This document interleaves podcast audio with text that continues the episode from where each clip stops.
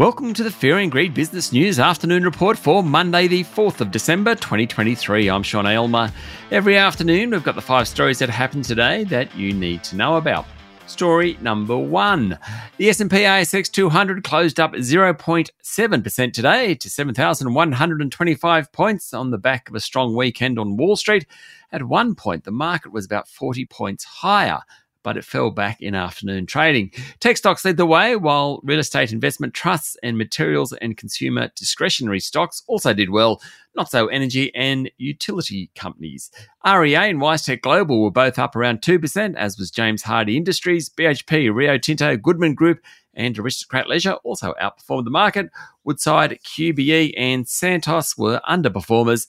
Gold company Chalice Mining was the best on the day of the top 200 at least, up 13% fact, all the gold stocks did well, with Perseus Mining and Bellevue Gold both more than 5% higher.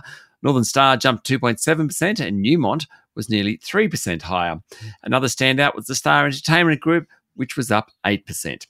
Story number two French President Emmanuel Macron has criticised Australia's ban on nuclear energy, saying it's a necessary source of power in the transition to carbon neutrality by 2050.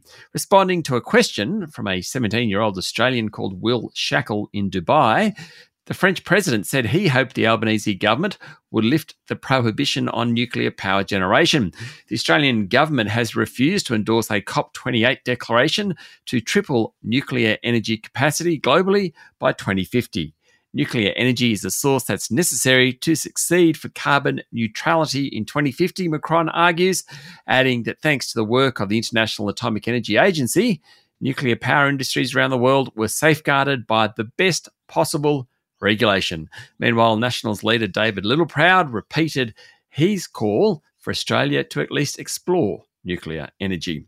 Story number three the ARN bid for Southern Cross Media just got more complicated, with the bidder set to appeal a ruling by the takeovers panel that says ARN has to sell half its current 14.8% stake. Now, this takes a little bit of headspace, so just stay with me. ARN Media and private equity firm Anchorage Capital lobbed a takeover bid for Southern Cross in mid October.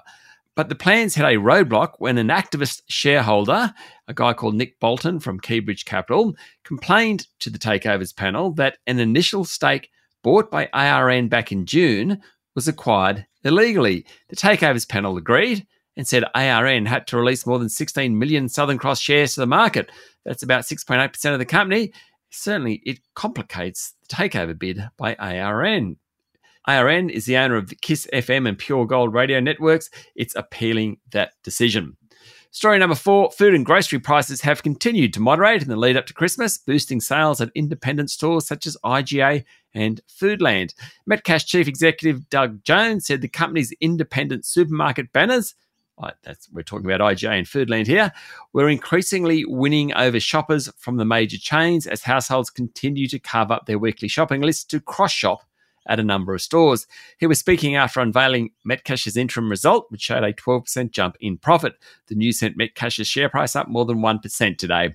And story number five China Evergrande Group won breathing room to strike a restructuring agreement with creditors after a Hong Kong court again pushed back a decision on whether the world's most indebted property developer should be wound up. The proceedings have been adjourned to January 29. Evergrande's offshore creditors have demanded controlling stakes in the builder, as well as its two Hong Kong subsidiaries, according to Bloomberg. Evergrande has proposed offering 17.8% of the parent and 30% of the two subsidiaries. Now, the home builder has eight weeks to agree a deal with offshore bondholders for what would be one of the nation's biggest ever restructurings. The delay comes as China introduces new measures to put a floor under a property market that's been roiled since the introduction of measures three years ago aimed at cutting the industry's reliance on debt.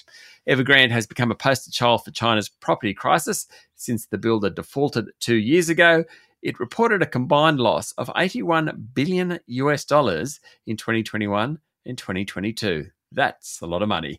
That's it for the afternoon report for Monday, the 4th of December, 2023. Michael Thomson and I will be back tomorrow morning with the Tuesday edition of Fear and Greed Business News. I'm Sean Aylmer. Enjoy your evening.